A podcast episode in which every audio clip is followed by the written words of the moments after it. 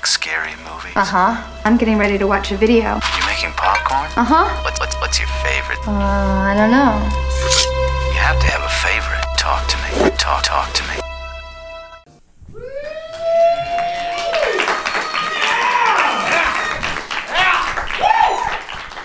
Hi, everybody. I'm George, and welcome to the best little horror house in Philly, the show where we talk about the best horror movie ever made, according to our very special live guest, at least. And he's a Philly boy himself, looking to cover the city in metal, or at least fans of the excellent shows Continue and Goosebuds. Please welcome my good friend Paul Ritchey. Hello. Hi, George. Hi, Paul. Very glad to have you here. Um, we just watched or experienced your pick for today. Mm-hmm. Uh, Tetsuo the Iron Man, directed by Shinya Tsukamoto. And this is one of those movies that sort of spreads virally. It's kind of reliant on curated word of mouth, even to this day, not just when it came out. You sort of have to be exposed to it by someone who was exposed to it by someone down the line of people knowing your taste and being able, being willing to risk the recommendation. And we talked about this a little bit earlier because it is sort of a risk to recommend something so out there, uh, to reveal a part of yourself that connects to boundary pushing art, which not everybody will react to in the same way. So now, having bared our souls with this as our pick for best horror movie ever made, uh, I guess my first question is: Do you remember how you were first exposed to the metal madness? I do. Uh, I was in a film class, and I said to my teacher that I liked editing, and he's like, "Well, check this out." and he had he gave me this disc, and I was like, "All right, man." And then Here's I went some into editing it. for you. yeah, and uh, yeah, that's how I got into it. that's a perfect intro into it because it is so technically incredible in Yeah. so many ways that if you're coming to it in that way and, and sort of absorbing all of the little details in addition to letting the story wash over you, I think that's a great way to sort of experience it for the first time, for sure. Mhm. Yeah. So let's talk about Shinya Tsukamoto, who quit his advertising job to focus on movie making, aka the damn dream. hmm Got kicked out of his house. That's right. His parents uh, were they did kick him out, but he was committed to his craft. And this actually does play into a theme of his that I love, more often explored through the women in his movies, but definitely something that a variety of the roles explore, which is the agency to pick something that's not in your best interest.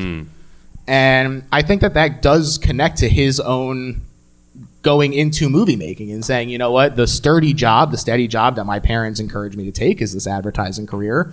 But even if it's not necessarily the best choice, I'm interested in movie making. I'm going to make this choice, and and the consequences will be the consequences. Hmm, that's interesting. I hadn't really like looked at his movies in that way. I always kind of see them as because we've been watching a bunch of his stuff recently, more as people who are living kind of normal, semi-happy lives. It's seemingly they seem to have a happy life in this. Sure. And then some demonic force enters their life and ruins it, Tears it uh, apart. Either for either through their own actions, like in this, or uh, just happenstance, which is kind of like a Lynchian Cronenberg type thing, right? Yeah, that's exactly it. I mean, he does kind of fall into that David Lynch, Junji Ito kind of major sweetie putting out truly deranged stuff.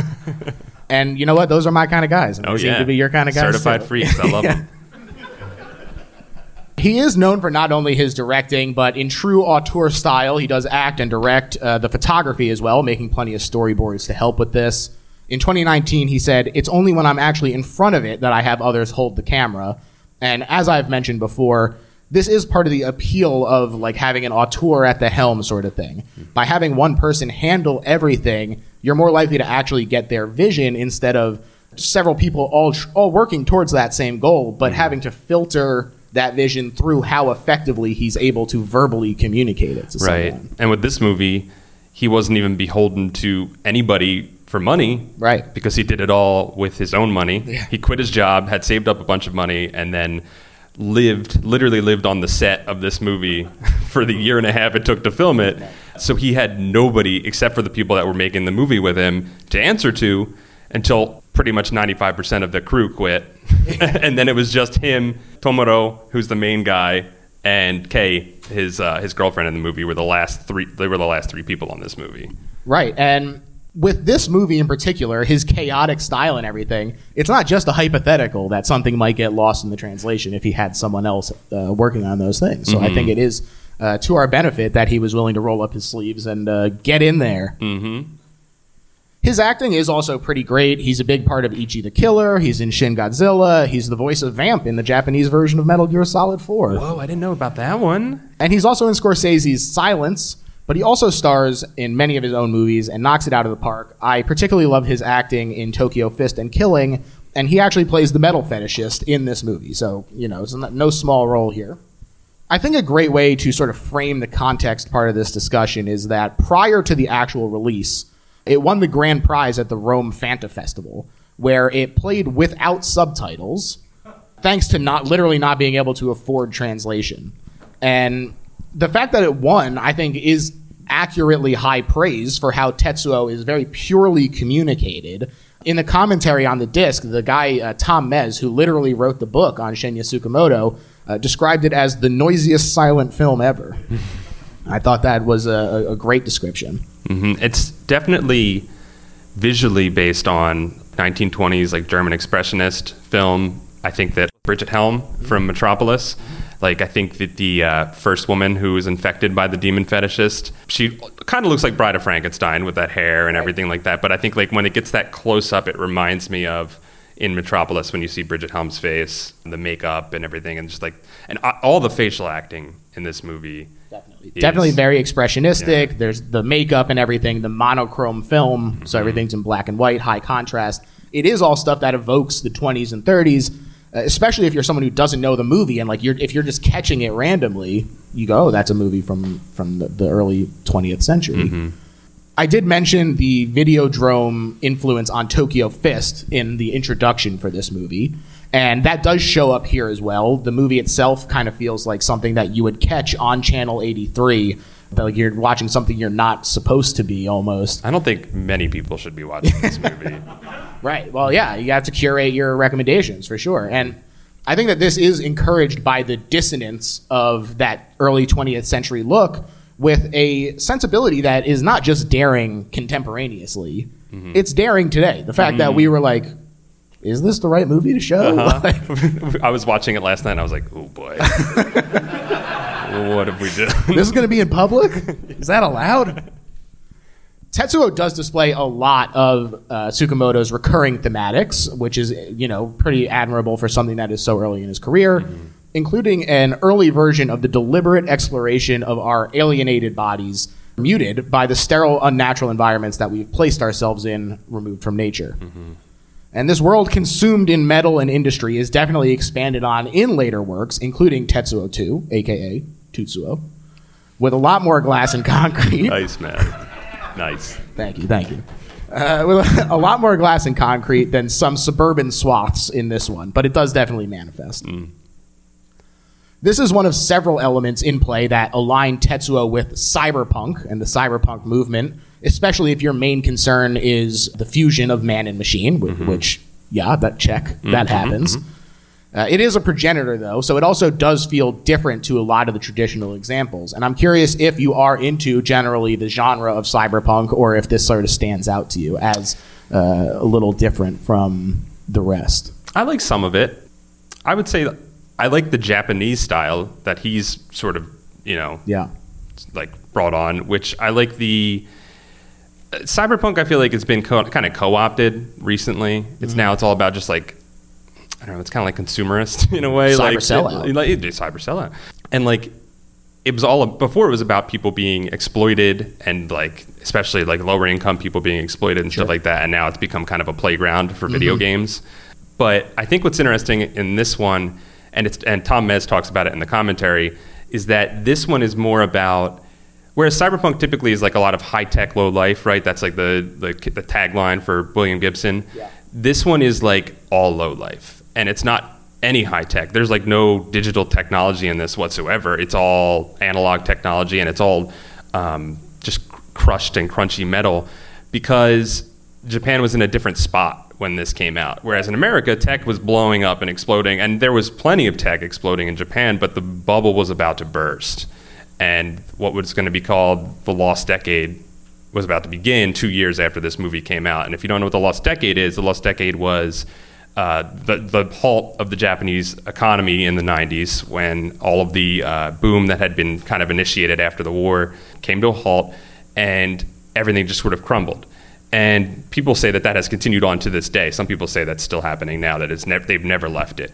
And I think what's interesting about this movie, because you see Tokyo from this perspective of the post-industrial rot, mm-hmm. and you don't see it from downtown Tokyo. You don't. You see a couple shots from afar. It's always from a distance, right? Until the very end when they're going into the heart of it.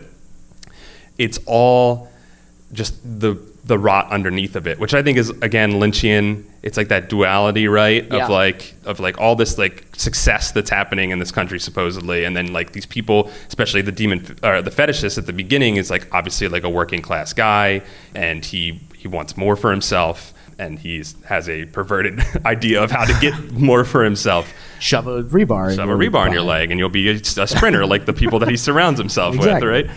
Uh, and I just think it's really interesting to see, like, it wasn't happening yet, but I think that people are sometimes cyclically connected, and people, especially in the classes that are going to be most affected by those types of crises, probably Sure. sense it coming before anyone else. Right. And I think he saw something coming.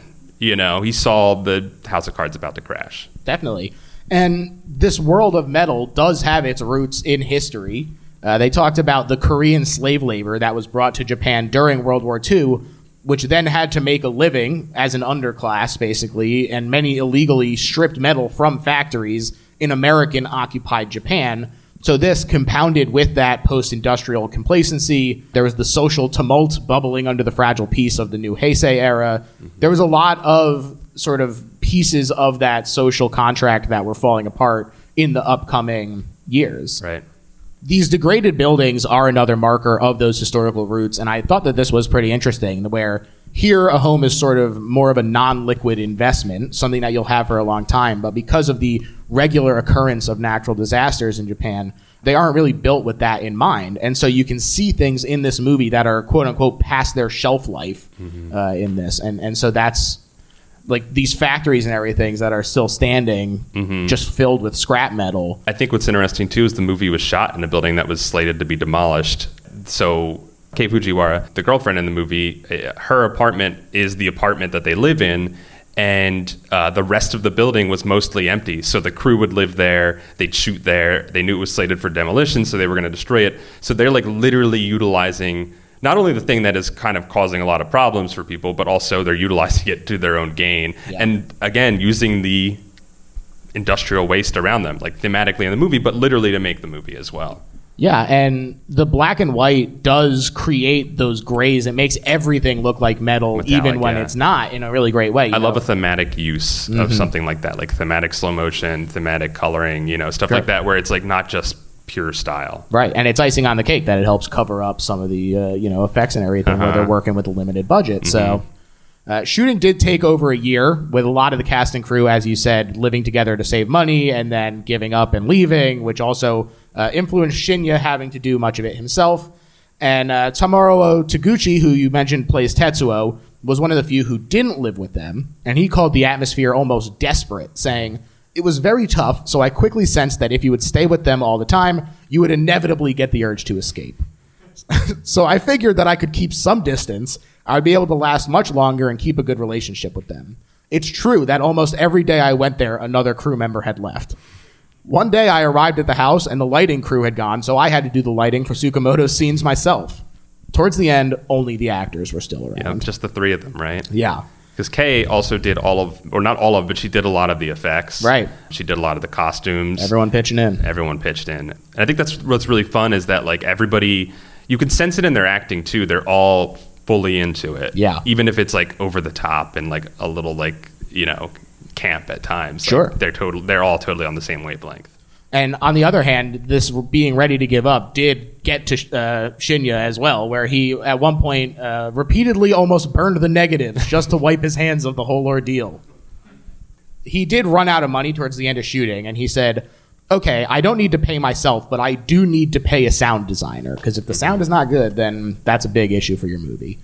And so he literally went and knocked on the doors of companies asking them to invest. And finally, one knew who he was because they had worked on the festival he'd entered with the short film and dry run at Tetsuo called The Adventure of Denchu Kozo, aka Electric Rod Boy. Electric Rod Boy, which is throughout the movie when you see things on the television other than the stuff that is the memories and the uh, actual events of the movie all of that stuff is from denchu kozo which i thought was really interesting did you think so when i first watched this movie i hadn't seen that the first couple of times i watched Right. this movie i hadn't seen denshu Same. kozo and I watched that in preparation for this, and then rewatched the movie, and I was like, "Oh shit, that's There's that- so much That's the whole movie is in there."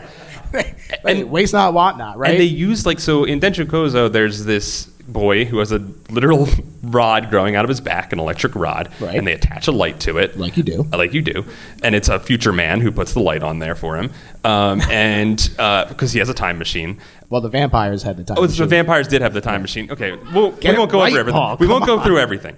But so the um, he has this light, and the, the idea is that every uh, whenever there's a great calamity in the world, there's a a, a Denchu Kozo, an electric rod boy, That's right. with a light attached to him that will uh, see the world through it. And I think it was interesting that in this movie they used the scene of his light exploding, which is a pivotal part of that Right. movie, and they especially the moment that stuck out to me the most was when the demon fetishist uh, merges together with him and the light explodes and it's like a i don't know that's like almost like a perversion of, Yeah, of what happened in that it.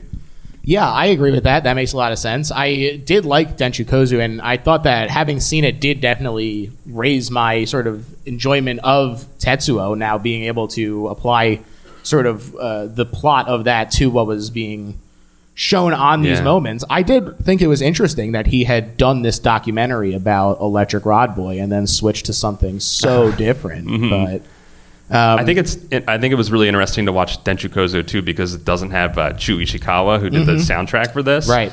And you go, you got to watch that and then come back and watch this and. You're like, oh, that makes all the difference. Everybody knows this soundtrack is awesome, but once you come, once you hear what was there first, and then you hear this, it's a, it's stark. It he, he was he was right to think I need to pay a sound yes, designer. yes. So this company introduced him to Japan Home Video, which was a major distributor during the boom years of video rentals, and they gave him an advance on the home video rights to finish the movie. Mm-hmm. And this was interesting because the veracity of demand during these booming years of video rentals provided an environment for smaller movies to get a release, even with limited or no theatrical distribution. It, the Japanese movie industry was like crashing to a certain extent, Right. like in terms of like full feature films. it was 10% of its peak yeah. Cinema attendance in 1950 Yeah. something. Yeah. And it kind of shifted the entire industry in such a way that like they him and people in his position couldn't just get it seen, but actually turn a profit on a movie like this that was only being released in home video. and they would get money before the movie would even come out. They would pretty much do like a Kickstarter Right. before the movie would come out in the, the early 90s. Yeah, I, I, I this was something that did occur to me where it was like the industry in general, people now build home video pre-sales into their budgets, and this sort of started the bubble that we're in now, where we just have these uh, rapidly expanding budgets that frankly seem untenable. but that it does all start with the fact that people were just like, I gotta have my movies at home, baby. yeah. And I know what that's like. I'm more of a Nicole Kidman type. I like to be there. Very fair, very fair. Somehow Heartbreak felt better at home for me. I don't know what to tell you about. so he got the money to finish from uh, from this company, and he hired Chu Ishikawa, uh, who he worked with all the way until his death in the middle of post production of the 2019 samurai movie uh, that they worked on together called Killing. And Shinya said that he wanted to honor his friend instead of looking for somebody new, and he wound up sort of pasting together the movie that he had made for that movie, along with some things that had been cutting room floor material from years past. And he said it made sort of an interesting bookend to Chu's career because when I first used his music with Tetsuo Iron Man, he didn't really know about film music at all. So what I ended up doing back then was also taking the music he had and pasting it together. In a way, it ended up being that the last film I did with him was a very similar process to the first. Wow. So there you go. It's touching. Yeah. Uh, like I said, it won at FantaFest and became a pretty successful midnight movie in both Japan and America, bolstered by that home video market that we discussed. But Tetsuo also does importantly mark the end of what is considered to be a pretty fallow period in Japan cinema, uh, full of bankrupt studios, that 10% theater attendance that I mentioned, and an industry that was emphasizing foreign imports as well, importantly. Uh, they were interested in American movies. It seemed like Hollywood was going to basically push all other international sort of cinema out of out of contention. And then suddenly, here was a new creative wave of filmmakers that were starting out. Uh, Shinya, just one of many that were sort of finding their footing Yeah, here. Takashi Miike. Right. And one of them had just put out the best horror movie ever made. So Mm-hmm. great start. So let's get into the actual movie now. It starts out with the Thi- Kaiju Theater Production Company, then ri- uh, regular sized monsters series. So- Very cheeky. It is cheeky, and I thought that was really funny because you watch it and it is a kaiju movie on a regular scale, right? Mm-hmm. Right, and you can right. take it very literally. Uh, but Tom Mes in his in his um, commentary on this movie, he says that the idea was to take the monsters from the kaiju movies and to put them in the context of regular life. And I think that again is that sort of juxtaposition that you see in like a David Lynch movie Sure. of like the monster on the like the you know like the two sides, right? That's what creates the surreality. Yeah, exactly. And I thought that was really interesting. I had never, I didn't even consider that little title card, that cheeky title card, to be something that was sort of like a mission statement in a way. I thought it was just a very literal statement about what this movie was going to be. Yeah, both. Por qué no los Little dos, as they say. This guy, known as the metal fetishist, arrives home with a bunch of scrap metal and looks at his disgusting, weak human flesh. He's surrounded by Olympic athletes, That's Olympic right. runners, which at, when you're watching it at first you're like, "What is that all about?" And then they and then he jams the rod into his leg, and they catch on fire, right? Mm-hmm. Yeah. And at first you're like, it just seems like a visual flare, right? But like if you think about it, it's he wants to push himself, right? Yeah. He they have wants- Mm-hmm. transcended the limits of the human body, and he wants to do the same. the only way he can consider it is he's already got metal stuck in his head from a event that we will see later in the movie. it's whispering to him. Hey, It's whispering to- great to put some more metal? Put some more metal in me. Yeah, like just and so he jams it in there, Get the whole gang. and then what I love about this is like he he jams it in, and he's like, "This is going to be great. I'm gonna, just, I'm gonna just wrap this thing up, and we're gonna be off to the races, literally." That's right. And he takes it off, and he sees the maggot, and then you see him do the worst run you've ever seen in your entire life. Like it is the worst form of any runner. Yeah. and he's just hobbling along, and he's made a huge mistake. He certainly has. Um, I do love, sort of interlaced through this opening scene, we get the opening cr- or the like title cards as well, which I Mm-hmm. really love. It's they sort of let you let you sneak into it. They say, Mm-hmm. "Oh, here's a natural lull, boom, director's name." Another lull, boom, actor's name. Uh huh. Think you're cooking, but you're not. We're not. We're not there yet. That's right. And uh, yeah, he didn't consider that there would be a, a cleansing process needed for this. No. And so when he unwraps it to check on it, there are maggots and stuff, which is very gross. Mm-hmm. And for me, this is that response to alienation, mm. that seeking elevated experience, filtered through the expressionism, obviously. Mm-hmm. And it's very easy for us to sit here and go, well, obviously, you shouldn't shove a metal rod into your leg. it's very easy for, for us to judge him. But we also do a lot of stuff that isn't healthy because it feels good. How many of us had a drink tonight or smoked Yeah. a cigarette? Who doesn't have a five-hour energy here and there? You know. Right. Cast the first metal rod. I don't. I don't drink five-hour energies. But that's like you know, I'm going to line my stomach with plastic to get a little energy. You know. Yeah, for sure, for sure. Uh, crimes of the future. Get those microplastics. Mm-hmm. Who knows what's going on in there? And yeah, so he runs down the path. It is this dark parody of the track stars that he admired, where he's hit by a car to the sound of smooth saxophone. And this is like. I love this because it's it's like Scorsese. It's like a little like just a little Scorsese touch in there. He doesn't have too much of that, but he obviously is very like he'll make a later movie that is 100 percent Taxi Driver. Right. has direct shot homages in it. Right, Bullet Ballet. mhm, yeah. hmm And I mean, even in this, there's a there's a Scorsese sh- uh, short film where it was like some commentary on Vietnam, and it's about a guy who's like just looking in the mirror and then he cuts his throat, basically. Mm, I've never seen that one. And it feels very similar to the scenes where he's poking at the little. I mean, obviously, there's a lot of fly influence in that as well, but um, certainly the Scorsese love does come through, and it went both ways since he got cast in uh, Silence. So Yeah, and that, that just this jazzy moment kind of has this just from the rest of the soundscape that we've had so far is just such that such a just juxtaposition. Yeah. in this moment. really pulls the rug out. Yeah. me. And thus we meet salaryman Tetsuo, who begins having these intense industrial visions. The way this is shot rocks. It's a cool ass intro to Tetsuo, whose name scrolls across the screen as he convulses. It's a beautiful dance. Yeah, a very David Byrne. Mm-hmm. Take him to the factory, Uh-huh. drop him in the metal. Who says no? Sh- shaving the next morning, he has the TV on, which seems like a fairly risky proposition to me. Uh-huh. But mm-hmm. again, who judges, right? The fun thing is that he's watching Shinya Tsukamoto's short film, The Adventures of Electric Rod Boy, which, as we mentioned, I did quite like. Does Yeah. feel like a dry run for this movie in many mm-hmm. ways, but you add a little time traveling cyborg vampire and uh, the electric rod himself. Mm-hmm. Anyway, Tetsuo discovers this metal spike poking out of his cheek. Not ideal for sure. That'll tear up the razor. Mm-hmm. He's going to have to buy a new one. Those can't be cheap right now. It is a large and conscious influence to have this Seth Brundle ass scene Yeah. here. But also, his desires won't be denied. Mm-hmm. It's it's literally emerging from his body. Mm-hmm.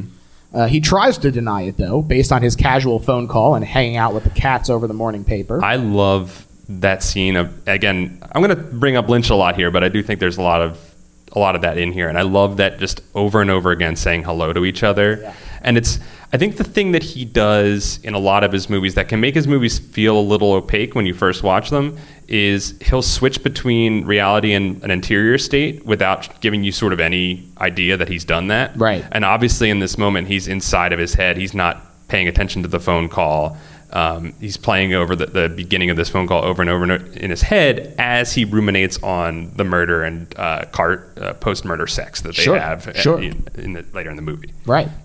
Uh, I will also say that this element being slightly more literal and being about the encroaching technology, uh, all this metal, instead of guilt and desire, uh, does make it extremely relatable. The world of the of today does at time uh, create a feeling of dread and a Unabomber esque flight response without the explosives, but just kind of like let me retreat to a shack in the woods and lose my mind carefully out there.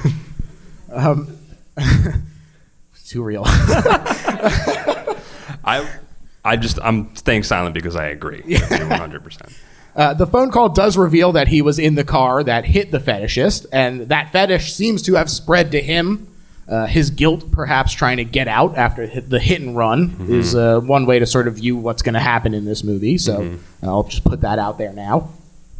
And he is degrading on the way to work. He collapses on a chair. I love that this woman next to him is immediately disgusted by him, then notices this nasty smoldering metal thing on the ground, which the fetishist is watching from, and she's like, "Now we're talking." I want to touch that. I don't want to touch him. I want to touch that. Right. Which now brings me to Well, perhaps the I- most important question Okay, of the go ahead, go podcast, which is you gonna touch that industrial goo pile, Paul? Maybe with a pencil, Maybe like with she a pen. does. I'm, I'm not touching it with my finger, but I'll like, you know, Might turn you into a I'll phyrexia. I'll secondhand touch it. uh, I think something interesting that goes through a lot of his movies too, that was in this, is the environment. Um, not only the environment of, of the metal and the and the encroaching technology, as you said, but uh, the the weather, which Tokyo is a hot city, Tokyo is a wet city, and in this movie we see a lot of the hot. Uh, and people, and especially in the subway, you know, people sweating. And I think it's really interesting. He sits down next to this woman, and she moves away instantly. I think maybe it's a little bit in his head too, because typically you'd be a little more polite Yeah. in a Japanese subway. You would you would sit a few seats away from somebody. You wouldn't sit right next to them. You gotta leave the buffer. You got to leave the buffer space. That's something they get right over there. um, and then I think that I think that that was a, a thing that kind of like you know just a little touch through this movie is the environment, like sort of the oppressiveness Yeah. of just the of the world Sure. in general. Um, in A Snake of June, it's nonstop torrential rains. Mm-hmm. Um, so he uses the weather as sort of like a tonal and like a um, just like a little bit of like a character builder, a quick Sure. like shortcut type of thing. And I think he does a good job with it here. Yeah, the heat is almost the fifth character, you could say. um, I also do love in this where you can like it's from the, the fetishist's point of view for a second there, and you can just see Tetsuo like poking at his face in the background. Uh, that's a great moment. Hold on, I got a question though. How do you get tiny? He's, he's the fetishist. How do you get tiny? Don't worry about it. All right, I just wanted That's to, I just need to how- ask that question. It's uh, he's he's magic, mad- magic metal fetishist. I'll accept it. How does he possess people, Paul? you, you can't open this can of worms. I don't know. It's falling. Up. It's the whole movie's falling apart. I'm regretting this now. When she does touch it, though, she becomes possessed by the fetishist. She's all metal armed and fucked up in the face. And uh, now Tetsuo is the freaked out one, uh, perhaps because he thinks that she is James James Woods from Videodrome and he's starstruck. She chases him through the subway station though, which is filmed in a very fun mix of static and these handheld shots that bounce around a lot, which I think is a cool way to keep you off balance. Yeah, and it's you can tell they're stealing a location, right? Yeah, like right. e- every time they're outside. you don't think they got the uh, permits for that? I don't know if they. I don't know if they signed those up. Uh, they they're definitely uh, they're stealing every outdoor location in this movie, and it's uh, it, it's fun to think about because one, it, you know, the Japanese subway is a very busy thing, uh, so just doing this seems like a pretty big feet. Uh, and then I like when they're outside doing stealing stuff on the streets, uh, doing the stop motion, and you just imagine these people in a giant metal outfit standing still, taking a shot, and then moving it two feet behind, and doing that all day long down Yeah. the street. Wow. Just a beautiful thing to imagine. It really is. It really is. I also like to imagine them just being like, she's she's got like the fucked up arm. Yeah. And they're like, all right, go, go, go, go, go. The train is pulling away. Get in there. Um, I also will say that one thing I love about this scene is the scratching in the mix, which mm-hmm. is really disgusting. Mm-hmm. I don't mind saying. Throughout the entirety of the movie, is they communicate sort of the rejection of the metal mm-hmm. by the flesh through that irritation and constant scratching at it. And, Scratching um, the skin, across the teeth. yeah, really just viscerally disturbing to me. she has him cornered in a little room though, where he's literally falling apart. So he has to stab her in the neck with a pen and fight her. And she kicks his ass though, because she's a badass metal babe. She punches him all the way home. A- apparently, the original cut of this movie was ten minutes longer. And part of this was here, Yep. where she opens the garage to continue chasing him and uh, did a tap number. Does a little tap dance, a little Looney Tunes tap dance, and you see a brit, uh, like a brief moment Right. where she's like, She does a kickball change. uh huh, and then she just kicks the bucket at Right. his head. I, I, I think it's funny that he was like, "This is too much." Yeah, the dancing, the dancing's taking me out. We finally we finally reached the, the line. She taunts him and he retaliates, the fetishist becoming more and more incensed and attacking the walls of his cage as Tetsuo knocks her damn block off Hmm. with his iron manitude emerging. I love this moment too because it is a kaiju battle Mm-hmm. where you literally see the demon fetishist driving her. Yeah. And I think that's just a, it, you don't really see that too much more throughout the movie, but I just like this moment of like he hits her and you see the reaction inside of it, and it's 100% him doing what he loves. Right? This is like the most homage to that uh, tokusatsu style of film, right? Absolutely. We see that it has emerged in the form of some like stuff on his arm and also some rocket feet. And I mentioned this to you earlier, Paul, that there was a moment in the movie where I said, Okay. maybe it would be worth it. The rocket And feet. I'm thinking that these rocket feet. That's, that's the Colin Georgie's name. don't need a car anymore. you don't need a car. I don't have to worry about waiting for the trolley. Oh, I'll just zip on down on my damn rocket feet. But drill dick. Well, Do you want drill dick? I don't, I don't want it, but if it's in exchange for rocket Okay, feet, all right. I would at least consider it. Okay, right? all right. He has a, a powerful dream wherein his girlfriend is all painted up and does a seducing dance leading to using a giant twisty metal dong on him. That's not a dream you forget quick. Bring it up at lunch the next day, and Jim from marketing is like, "We're not that good of friends. I don't want to hear about your weird sex dreams, and I don't think we should eat lunch together anymore."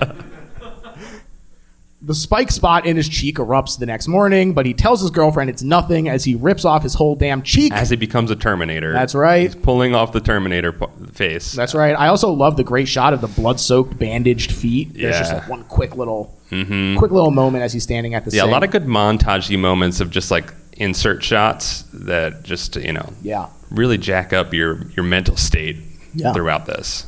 And on the other metal hand, it looks like nothing as they have sex. Mm-hmm. Truly in his mind, perhaps, and distracting him as he has uh, another vision of metal in his arm. Uh, I also will say that his aggressiveness in this uh, in this sex scene does feel like perhaps he's trying to reclaim some of his traditional masculinity after that dream. I love how choreographed this sex scene is. Mm-hmm. I don't think I've ever seen a choreographed sex scene before. Like up to the climbing up the wall, Yeah, absurd. that was wild. yeah. They eat breakfast, and she's like, "Hey, baby, I'm gonna eat it all sexy like." but the chewing is like clanking and shrieking metal. Not that sexy, in my opinion. Nah, metal on tooth, not sexy. yeah, those those close-ups where it's like just rubbing the fork with her teeth. I'm trying to when I'm watching it. I'm like, is she holding the fork right now? Like, is she the one doing the turning? Because like, I'm know. not letting somebody spin a fork in my mouth. It's getting the pasta. Hmm. It really is awful. It's worse than the body horror to me. Just this. Yeah. Uh, Anytime the teeth are used in this, and he likes to come back to that too. he's into it. There's a movie called Haze. If you want to see some tooth stuff, Ugh. there's some good tooth stuff. There's some good that. tooth stuff. That's another fun one. Sort of cube saw Yeah. somewhere in the middle there. Mm-hmm. They get they start to get frisky again until his penis becomes a drill, Mm-hmm. as you alluded to. Very funny. Obviously, the expressionistic metaphor for helicoptering. That's what I took it as. They're both freaked out. Mm-hmm. But she's also like, hold up, let him cook. she says, I told you I don't scare easily, which will be applicable later with her fetishism of death and deformation, so hold that in your mind. But also, she should scare easily because he shoves his spiky metal arm through the damn door like it's the shining. But she still wants it. She still wants it. She forces open the door that he's cowering behind. And we see his face is also consumed now, too. And he goes nuts. Mm-hmm. He attempts to have sex with her with the drill. He mm-hmm. stabs her stomach. Mm-hmm. All these holes he was drilling were actual holes in her apartment. Tough to explain drill dick when you're trying to get your security deposit back. she fends him off with a pan burn and some thigh stabs. Incredible. And on the floor, he sticks a fork in a socket to try and relieve himself of this torture.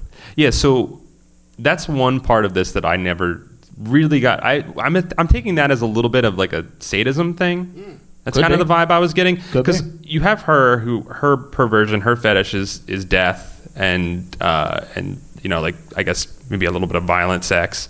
Um, you have the metal fetishist, that's his fetish. You don't really like know what his fetish is. He seems like kind of like maybe a subservient guy. Um, Mm-hmm. He's a switch. A Demore guy, yeah. yeah. I mean, as his dream would have us uh, Yeah. see. And like, I think so. I was kind of getting that was like maybe it was like a little bit of like he feels like this guilt and he just decides that he deserves the punishment. Mm-hmm. That's kind of how I read it. Sure. But the problem is now he's just smoldering and all fucked up. So, It's powering him up. yeah, I guess so. He attacks her once again. She finds a weak spot to stab Tetsuo uh, once more and drop him. It was the neck, it turns out. Hopefully, this isn't revealing too much, but that's actually a weak spot for me, too. I'm honored that you would share your weak spot with me. Thank you. Nobody stab me in the neck, please. she smooches and licks him a bit on account of being turned on by death, like a psycho. And uh, she hops on his drill penis in a pure passion and is. So this is a, mo- a point of contention. Some people think that she kills herself because she feels bad for killing him. Right. I But think so. also, it's she could just be into wanting to. I, I think that there's enough other death fetishism going on. Yeah, I think you're her right. That uh, that she's just like I'm into this. I think you're right. I'm not scared by much, she says. And this is just in time for Tetsuo to wake up and reveal he wasn't actually dead. I've always said this is a real Romeo and Juliet story. I have the exact same note. No, I'm not joking. I, I did yeah. the same thing. Well, that's because it is. And we're both geniuses. That's right. Yeah, Obviously. That's right. That's right. Uh, Tetsuo has a soak to decompress after this fight, which who can blame him? Mm-hmm. And the fetishist emerges from his little hidey hole, and he's also more metal now than he was. And he has this flashback to the doctor's appointment where the doctor is like, "Wow, I can't believe you have a piece of metal shoved in your head. What dumb idiot did that?" Anyway, you're lucky to be alive, and you'll die instantly if it's removed. So get used to it. Mm-hmm. it looks cool though. It does look. Hey, jewelry. It looks says. cool. And it's so funny to me that Tetsuo is just walking around with this giant, giant drill erection now for the rest of the movie. Mm-hmm. Even while getting a call from the fetishist, Uh-huh. he's like, "Hello." Seeing a man with a drill dick answer the phone Yeah. is something that I didn't know that I needed in a movie until I saw it. I've we've I've seen this probably like five times now in total, never- and I am still just like, look at that guy's drill dick. that call basically says, "I'm coming to get you. You'll never stop me. Drop dead metal freak." I love the camera panning back and forth across it. That's great. I also really love the idea that the metal fetishist is like, yeah, you're a metal freak. I hate you for being metal. Guy that I like, he was doing that. Uh-huh. I That's defi- his thing. I definitely don't love you for your metal, and this will not come up again later. right. Click. Tetsuo has a flashback now, this time to the accident from the fetishist's POV, or he sort of like puts things together, I guess, where they get rid of the body. And then while burying him, here's her death fetish again. She's so turned on by the adrenaline that they have sex on a tree over the grave, which we've been seeing over and over again with Yeah. less context. I love this in like kind of a subversion of your normal horror movie plot, where Mm-hmm. typically you'll um, have the people that are that are going to be su- suffering through the movie. You'll get pretty quickly. You'll get to know like why they're bad people and why Yeah. they deserve to suffer. And I love that it's hidden from us for half the movie, and we're just like, oh, these poor people, this demon guy is just really messing their day up. Yeah. Turns out Turns out they suck. they suck. Yeah.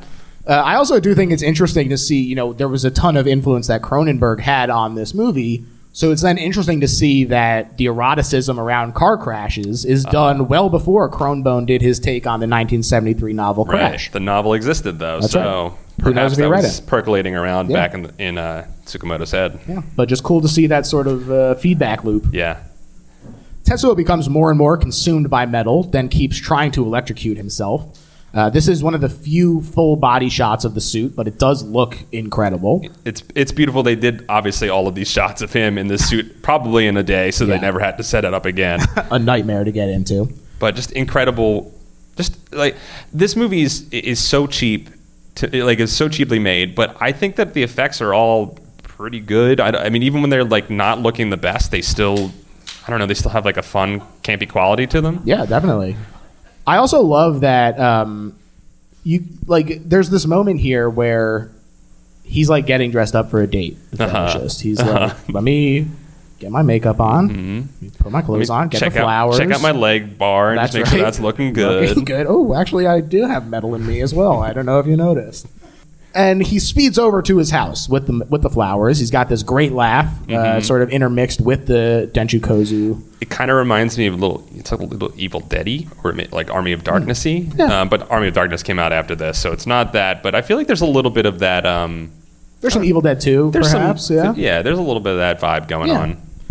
Um, as he gets there, even the cats become metal thanks to the fetishist's arrival. A sad part of the movie. They're very sad. Unfortunate, Although the really. little the little meow at the, the it's kind of when he kind of becomes full metal, and you're like, this could be okay for this cat. This is going to get rocket feet, so that's right. He's now he has. it's going to be a very fast cat. That's right. Birds, watch out. he also possesses the girlfriend's corpse, who uh, her hand has now merged with the knife, and the transformation where he erupts from her is sick. Mm-hmm. And he hands Tetsuo the flowers. Love that. It's a sweet date, honestly. It's a great meet cute moment. Sure, absolutely. I guess they had their meet cute earlier, but He's following up on This is it. face It's all to face. still, yeah. We're getting part of face to face That's now. right. And the fetishist shows him a, a, a vision of a new world where everything is metal. The future liberals want. Am I right, Paul? I, and I have thus far refrained from using metal to describe the movie as an adjective for the Uh-huh. movie. But finally, I feel compelled to do it as a skeleton becomes devoured by a wire swarm. Hmm. And I'll say that is pretty metal. It's a metal ass world, and I it, I love that. I think there, there's parts of it that feel like Denchu Kozo here. The uh, the uh, womb thing that he is in uh, and his face is in reminds me. There's a device that when you're traveling through time in Denchu Kozo, when vampires send you through time, uh, they send you in a uh, little. Uh, womb thing that flies through space and time Right. um, and I, that kind of A reminded me of traditional that. time travel. Traditional, yeah I mean it's you know I've seen 12 Monkeys Right. a Philly classic. There you go. Um, it also does feel very Terminator to me, Mm-hmm. which uh, T2 is referenced pretty heavily in T- Tetsuo 2. ah okay Tetsuo. Sorry, uh, my apologies. Yeah. Yes. There, there's also another moment later on that does feel like Arnie arriving back in time. So I'm thinking there's Okay. a lot of Terminator action going on in here. And Tetsuo's whole face is covered by metal now, but he does resist, and they fight. And the way the fights are shot with stop motion is just so incredible. Like I, I watch this movie and I go, I hate realism. I hate Uh-huh. it so much. I know. I watched when I first watched this. I remember being into it, but it wasn't until this fight that like I was like, "Oh, I, I'm I'm in Yeah. for this movie 100 percent because it's just like it's so smart to do it with the stop motion again to be able to steal the locations to not and to be able to deal with this giant apparatus that's on both actors." And to have them do things that are impossible, right? Like the guy like puts his soaps on and like is like sketching on the side of the wall and stuff like that Yeah. it's it's incredible. There's like some really creative stop motion moments throughout this. It rocks. Yeah, it it, rocks. rocks. big time. And in getting hit, the fetishist relives his childhood trauma, narrativized as a Ronin ass transient gentleman, Mm-hmm. beating up the fetishist with a similar metal rod to the one that he shoved in his body earlier. Mm-hmm. this does play into sort of the idea of, uh, I mean, that a lot of horror catharsis plays into, which is the idea that if you repeat it enough, it becomes a scenario, and as the writer of the scenario, you have control. Right. So this whole thing, taking the metal into his body, becoming this humanity transcending being, is that act of agency in its purest form. Mm-hmm. I decide what happens to me. Again, something that is explored over and over again in his filmography. I think it's interesting too if you look at it. I'm not like a like an expert of like Japanese history or anything like that or culture, but like I think it's interesting that it is like a father figure that hits him with this pipe and Right. kind of ingrains this like anger and this need for destruction in him um, that he's trying to exercise through this scenario building and through the spreading of pain throughout the world. And it's sort of like he's been betrayed and it's I think it's kind of like almost a stand-in for like again if this is sort of like a look at like hey things are going wrong in our country right now and things are about to get really bad and we're about to lose an entire generation of people like it's like a we've been sold out you Yeah, know yeah. we've been sold out by our parents who like were occupied bought into this thing made a bunch of money and it's all about to come crashing down on us now Right. which is relatable Okay, Paul. the fetishist screams stop. He's having this PTSD flashback, and both he and Tetsuo get launched by his power. Mm-hmm. The fe- fetishist gets up, more metal than ever, and he Magneto style uses the warehouse itself to attack Tetsuo. And Tetsuo is adhered to a wall in the aftermath, which, looking back at that lens that I mentioned earlier, you can view as him being trapped by the guilt, which already took his relationship, mm-hmm. and now it is uh, absorbing his whole world, basically. Mm-hmm. The fetishist's hand becomes unattached, which mm-hmm. is gross. And it's a damn flamethrower, Which is cool. Yeah, there you go. Look, rocket feet, flamethrower it's hand. looking better The deal is getting sweeter and sweeter. He says that the difference between them is merely the circumstances of their birth. That his metal had rust on it even before it was implanted in him, uh, compared to Tetsuo's stainless steel. I really love that this sort of does provide a little more motivation for him. This sort of bitterness at people like Tetsuo wasting their life, feeling ground down when he was born on third base, compared to someone like like the fetishist. and I think it ties into the to the, again the economy of a lower class person and a middle class person, Yeah. right? He's obviously like a middle class like salary man. Yeah. He has a car, you know, he's got he's got some upward mobility, but they're both in the same predicament, right? Yeah. But he just is ignoring him and when he see when he kills a a person that he is below him in class, right? They just throw his body out and then his girlfriend, you know, wants to have sex in front of that. Right. It's very demeaning and, you know, gross thing to do. Right. And I just think it's really He's an interesting. object. He's an He's object. not a person, Exactly. right. And I think it's really interesting this like kind of like cul- like class war that's happening here when they're really on the ultimately the same side, Wow. which will be something that uh So true. Solidarity that comes through. even in metal. I also one thing I forgot to mention is that in his getting ready to come over for this date, that the outfit that the fetishist put on is a track outfit, mm-hmm. but uh, instead of a number, it has the letter X, almost like a patient 0 kind of thing. So it is just a little playing into the athlete stuff from earlier as well. But yeah, he uh, Tetsuo's body sort of protects him as the fetishist goes in for the final strike. Your future is metal. He screams just as Tetsuo's drill dick emerges and stabs the hell out of him. Mm-hmm. He's not done yet, though. This has not finished him off, and uh, he, they look rad there in their final form. He's all spiky, spikety now. It's cool. he looks cool. like he looks like Tetsuo from Akira a little bit here. Yeah. Which actually, the first time that I saw this movie, I also watched Akira for the first time, Mm-hmm. and uh, it was quite a nice fucked up guys named Tetsuo. Uh-huh. they fuse. There's, there's, uh, you know, we talked about how it was set up sort of like a date. There is a lot of romanticism Mm-hmm. Yeah. involved in the way that they sort of come together here. They become giant metal phallic heads, H.R. yes. Giger esque as hell. Oh yeah, And they entwine with each other. That's right. And in, in one final screaming convulsion, we too are drawn into Tetsuo, where we see him and the fetishist floating in their human forms, except a connection at the arm. They are tied together. They are bound, and now the, me- the metal fetishist and Tetsuo both strugglingly emerge from the pile of metal as one giant metal penis. and they feel great. They feel great. This theme of alienation does tend to be ascribed as a typically masculine thing. You know, again, I'll point mm-hmm. at Fight Club as like Yeah. the prototypical what people think of with this subject. I think that that is playing into why there is a giant penis that they turn into at the end here. Mm-hmm. And uh, he says, "Our love can destroy this whole fucking world." And we have a happy ending. Happy ending. Get their asses. they zoom into Tokyo. They're ready to do it. I mean, look, your guilt will destroy everything you hold dear. Mm-hmm. So don't do hit and runs on the unhoused. Mm-hmm. I think that's a good lesson to take from this movie. And and uh, you know, class class bind Class yourself together, yeah. right? And and uh, take down the city. Turn the metal into rust That's right. and turn the entire join it with the dust of the universe, right? You know, for 67 minutes, there are a lot of great lessons. There's a lot of good lessons in this movie. But now, Paul, Hmm. we've reached the part of the episode where we sum up why this isn't just a good horror movie, but is in fact the best horror movie ever made. Hmm.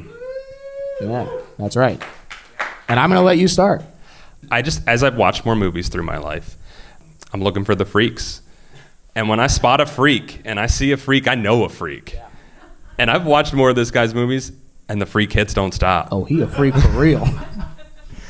And I just, you can only get what this director gives you from his movies. Yeah. There's nowhere else to get it. And when I find that, I just hold on to it. And that's this movie's a this movie's the summation. It's the first full thing he did, and it's all there. yeah, Everything's there. He's just refining it now. the blueprints were laid. Mm-hmm. Yeah, absolutely. To me, this is the best horror movie ever made because it is so unique.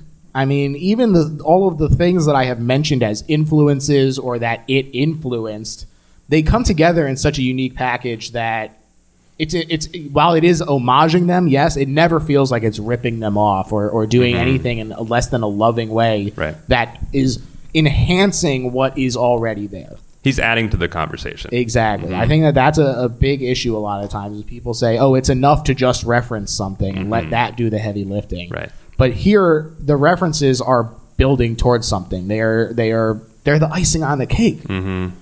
But everything is there already. The the frenetic editing is so incredible. Mm-hmm. The stop motion fights amazing. The costuming amazing. Mm-hmm. The fact that this has stood up to watch and watch again, and every time I'm picking up new things. Much this is. I mean, again, we've brought up David Lynch a lot. That same kind of repeat viewability yeah. is is what makes a great movie. You're gonna pick up you're gonna change and when you go back to it as a changed person, you're gonna pick up different things that are applicable to your life in that moment. Yeah. And I know for a fact that there are people in this audience who watch this movie for the first time. And mm-hmm. I'm sure that now, having gone through the discussion, that they're looking back at it and going, oh, wow, yeah, I hadn't considered it that way. And I'm sure that if they watch it again, that they will pick up new things. And mm-hmm. to me, the fact that this is the kind of movie where you can show it to someone and say, hey, look at this fucked up thing that I love. you can just have fun. You can just have fun. Well, if you if you think this is fun, you can, Yeah, you right. can just have fun watching this movie and just Right. and leave it at that. Yeah. Walk away from it with just being like, that was disgusting. and and you it helps you find your people. If, Oh, if you yeah. fi- if you're like I think this is fun and you think this is fun, look It's at a that bu- guy's a- metal dick. It's a bouquet of flowers that you hand to somebody. and If they do not accept it, you don't want them in your life. That's exactly right, Paul. and uh, that's why this is the best horror movie ever made. Agreed. Paul, I want to thank you so much for coming on the show. This was an absolute blast. Please tell the people where they can find you, where they can uh, watch your shows, all that jazz. Uh, I do a weekly video game show called Continue. Uh, it's at youtube.com slash continue show where we play video games uh, and hang out. And I do a podcast called Goosebuds where we read Goosebumps books and give them the hard hitting critique they deserve. yeah, absolutely. I've been on it. We held that goosebumps feet to, To the fire, baby. That's right. As far as my well, first of all, I'll say I highly encourage you to check all those things out. I was a big fan of Continue even before I met Paul, and so uh, you know it's it's always great to uh, to be like, hey, yeah, that show fucking rocks. I love it. Freak, So- freaks recognize freaks, yeah, man. that's right. And uh, so yeah, check out all that stuff. As far as my plugs, Paul has been on the show multiple times. That's the best little horror house in Philly, which you can find anywhere you listen to podcasts. We've And I never lied about what movie was my favorite horror movie. that's right, that's right. Uh, at one of them, I, I actually typically the choice is out of my hands, but one of them I said, "I've had enough. I'm forcing a movie upon you," and uh, we watched Solaris, and it was great. That was fun. But yeah, so listen to the best little horror house in Philly. There's all kinds of great comedians and stuff uh, have been on the show. Uh, Timmy Williams from The Whitest Kids You Know was just on the show. We have had Jordan Morris recently who talked about Blade 1998. Hell yeah, we love Blade. The, if you're really enjoying the show, Patreon, all kinds of bonus episodes. Uh, thank you. Some great bonus episodes over there. Uh, Mark Rennie and John Flynn from Two Old Queens were just on the show to talk about the gayest horror movie ever made, according to our guest at least, which may not surprise you to find that they picked Nightmare on Elm Street 2. So, uh, very gay movie, and, and we broke down exactly why uh, why it fits that bill. Love it. That's pretty much it. Thanks, everyone. Bye. Thank you.